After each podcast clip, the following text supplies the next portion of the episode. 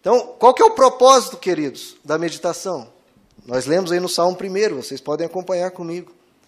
Como é feliz aquele que não segue o conselho dos ímpios, não imita a conduta dos pecadores, nem se assenta na roda dos zombadores. Veja, queridos, essas pessoas aqui estão ao nosso redor o tempo todo. Todas essas pessoas estão nos dando conselhos, estão falando coisas para nós, estão às vezes nos ofendendo, estão nos perseguindo no trabalho, ou no trânsito sendo sem educação, no elevador, enfim, o tempo todo estamos cercados de pessoas que muitas vezes não têm o temor do Senhor e elas nos influenciam se nós deixarmos. Nos influenciam, nos ofendendo, nos tratando mal, nos aconselhando. E como que você tem uma mente diferente dessas pessoas? Vive uma vida diferente delas? O verso seguinte nos, nos diz: ao contrário, a sua satisfação está na lei do Senhor. Então você lê as Escrituras, você aprende. Mas não é apenas ler, é nessa lei medita dia e noite. Essa palavra meditar é de você realmente ruminar, de você passar um tempo né, pensando naquilo, colocando a sua mente para entender, e não apenas entender, para trazer para dentro de você e para a sua vida. E pensar, eu estou praticando isso, eu estou vivendo isso.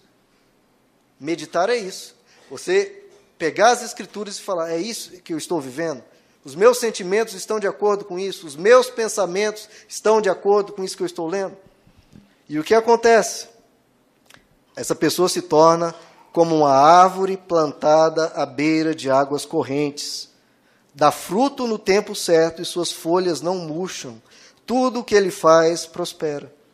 Então, essa pessoa dá fruto. O que é dar fruto? Essa pessoa está sempre produzindo algo, está sempre de bem com a vida e a vida espiritual dela gera frutos. Ela está crescendo, está amadurecendo. E ela não murcha, ela não deixa se abater, ela não deixa se desanimar, pelo contrário, ela vai na força do Senhor, ela vai de dia após dia enfrentando as coisas e tudo que ela vai fazendo vai prosperando.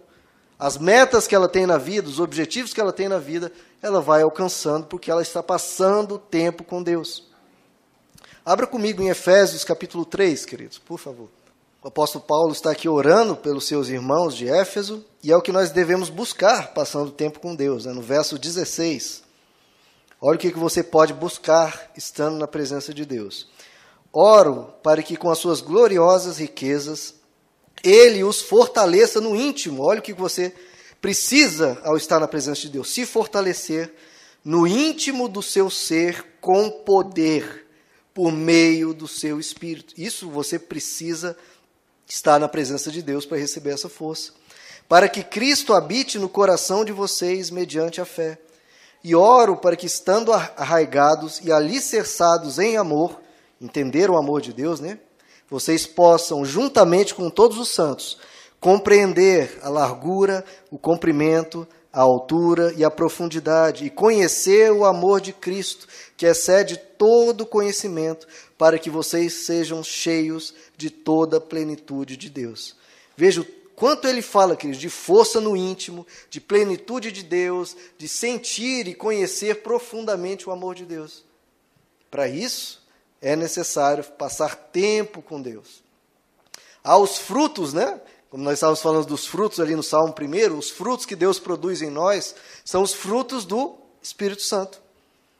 E esses frutos que, que lá em Gálatas 5 o apóstolo Paulo diz, esses frutos são produzidos também passando tempo na presença de Deus.